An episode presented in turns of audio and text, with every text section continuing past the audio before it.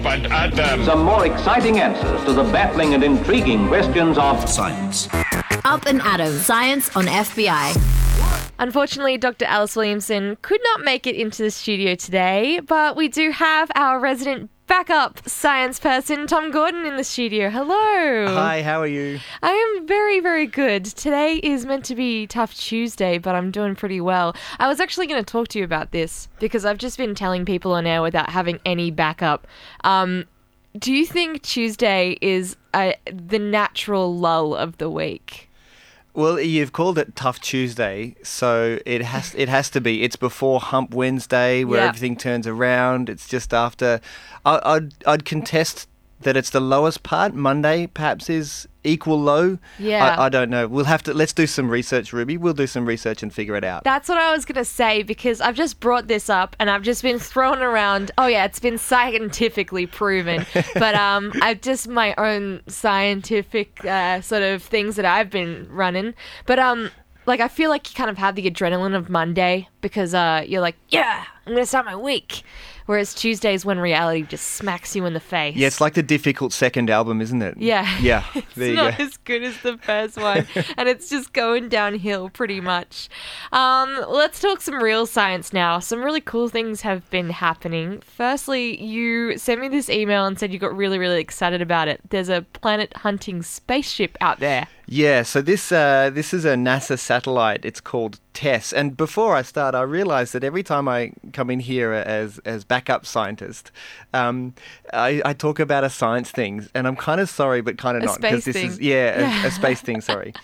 Uh, so yeah, sorry, not sorry, but this one is really awesome. So this is called the Transiting Exoplanet Survey Satellite, or TESS. Oh, I was trying to work out what it's what it standard Yeah, for. I yeah, thought yeah, it was like terraform Earth spaceship.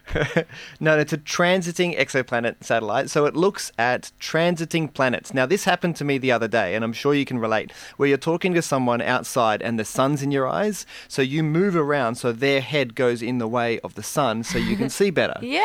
Right? So you get some shade. That's a transit. So the, the other person's head is transiting across the sun so it lowers the intensity of light so you can see better.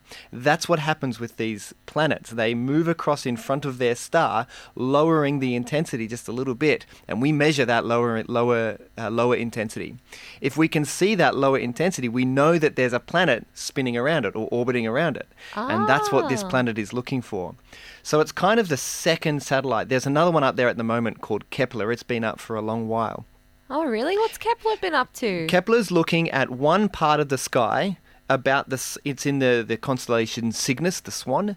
Uh, so if you look up there it's about the same size as the moon the area of sky it's looking at and it has found over 2300 planets just by looking at that one spot Wow. and there's probably another two and a half thousand candidate planets. So that's Kepler, right? This TESS satellite is going to look at the whole sky, not just one part the size of the moon. It's going to look at the southern hemisphere in its first year and the northern hemisphere in its second year, looking at all of these different stars, trying to find these transiting planets.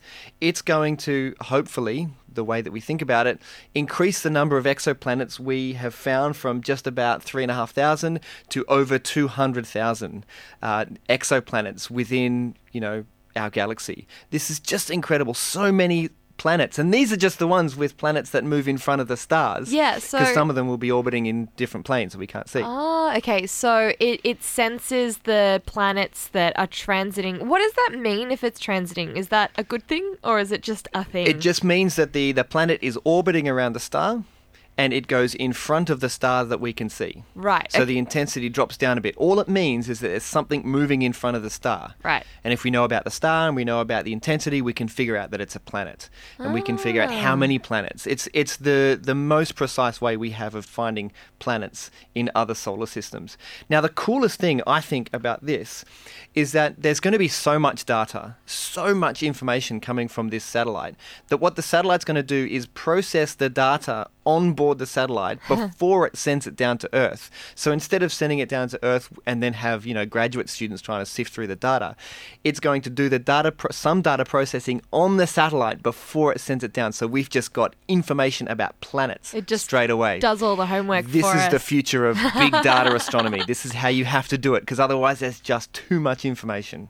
That's nice. We don't have to hire so many people to uh, just sit and go through paperwork. Yeah, exactly, and it takes out a lot of the work of supercomputers here uh, on Earth, and it's it's a really good demonstration of how you have to do big science these days because there's just too much information. We can't deal with the information. We can't store the information that we get. So we're going to have to do processing live, real-time processing of information before it even gets to us. Wowza! And um, does it does it go out near the planets or does it just kind of go by? And no, it's going to be it's going to be in orbit.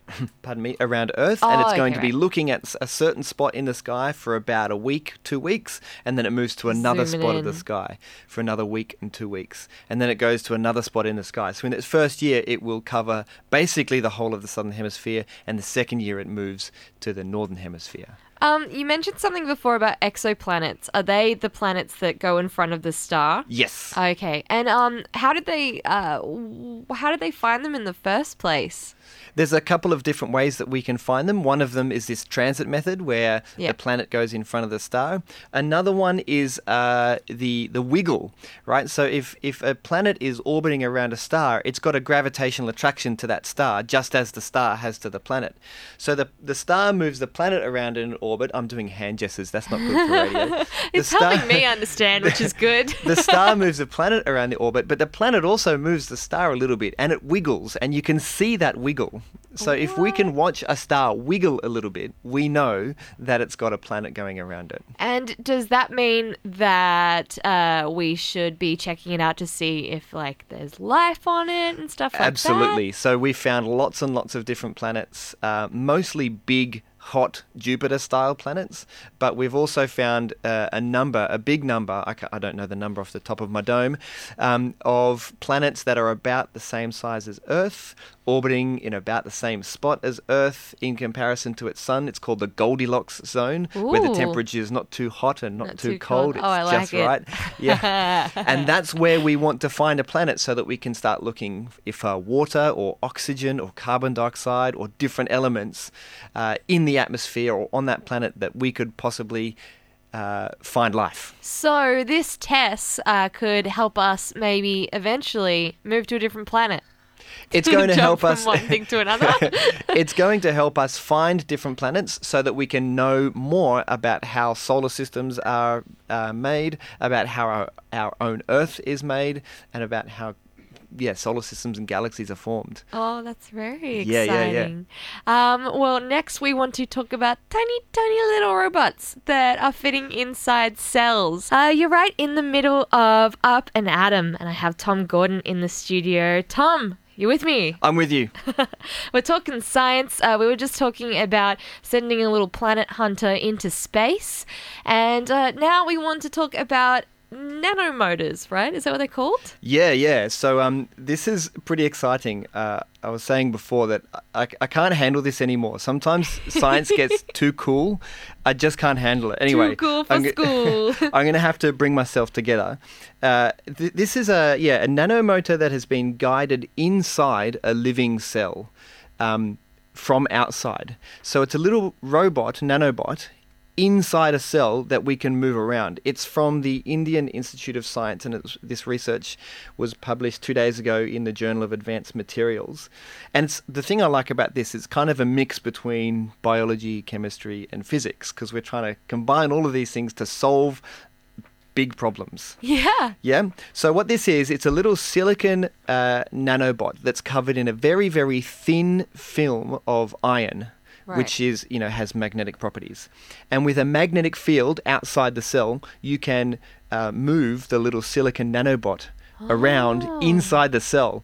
Now, clearly, as uh, scientists or medical scientists, we want to be able to cure things or deliver drugs to people uh, or deliver drugs to individual cells, and we can do that. But if you put a drug inside a cell, it might block some of the other parts of the cell, um, or it might deliver the drug to the wrong part of the cell.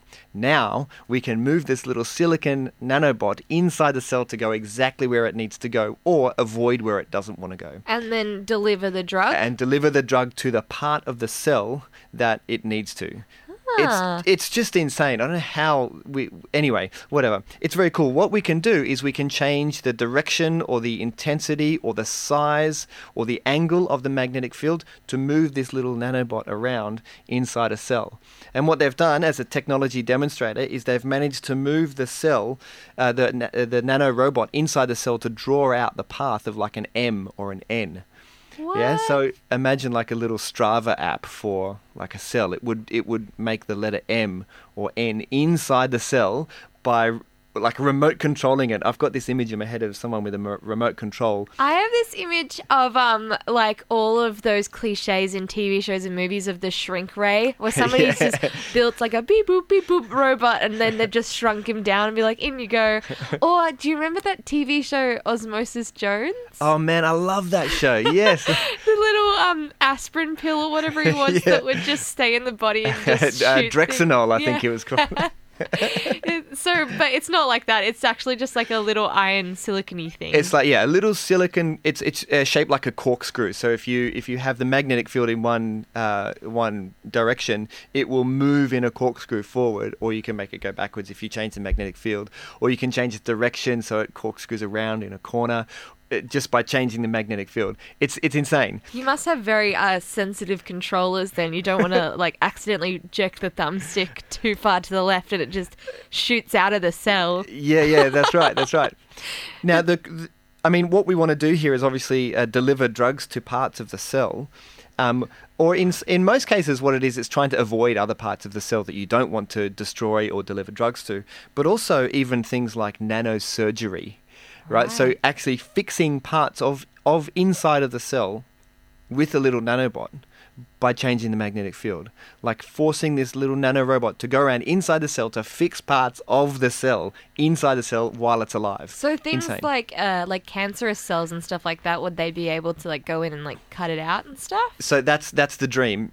Yeah, me. So at the ideal. moment, at the moment, the uh, the nanobots have been done inside little uh, cancerous cells. So they got some cancerous cells from somewhere and tested this stuff, drawing the little M's and the N's inside cancerous cells, just to prove that they could. Little circle with a line through it, like get rid of it. Yeah, that's right. Go away, cancer cells. Oh, that's really cool. So, uh, I mean, bit of a. I always like to end on a really ridiculous question. Um, are all doctors going to be replaced with tiny robots now? Is that what's happening? Or? Oh yeah, exactly. Yeah, hundred percent. You heard it. That's what I. Yeah, I just all come doctors. and be like, hey, I feel like I have some water in my ear, and then they'll just get in there and get it all out. Is that the idea? Tiny little robots. Well, thank you so much for coming in. Those are two very fascinating stories. And I love the way you get really excited about it as well. Makes me excited about it. I can't handle it. I can't. I can't stop it. Science is too cool. well, you've definitely cheered me up for a tough Tuesday. I will um, hopefully see you soon. Yes. Well, I hopefully Alice back. Williamson is better. But yeah, I will hopefully see you soon.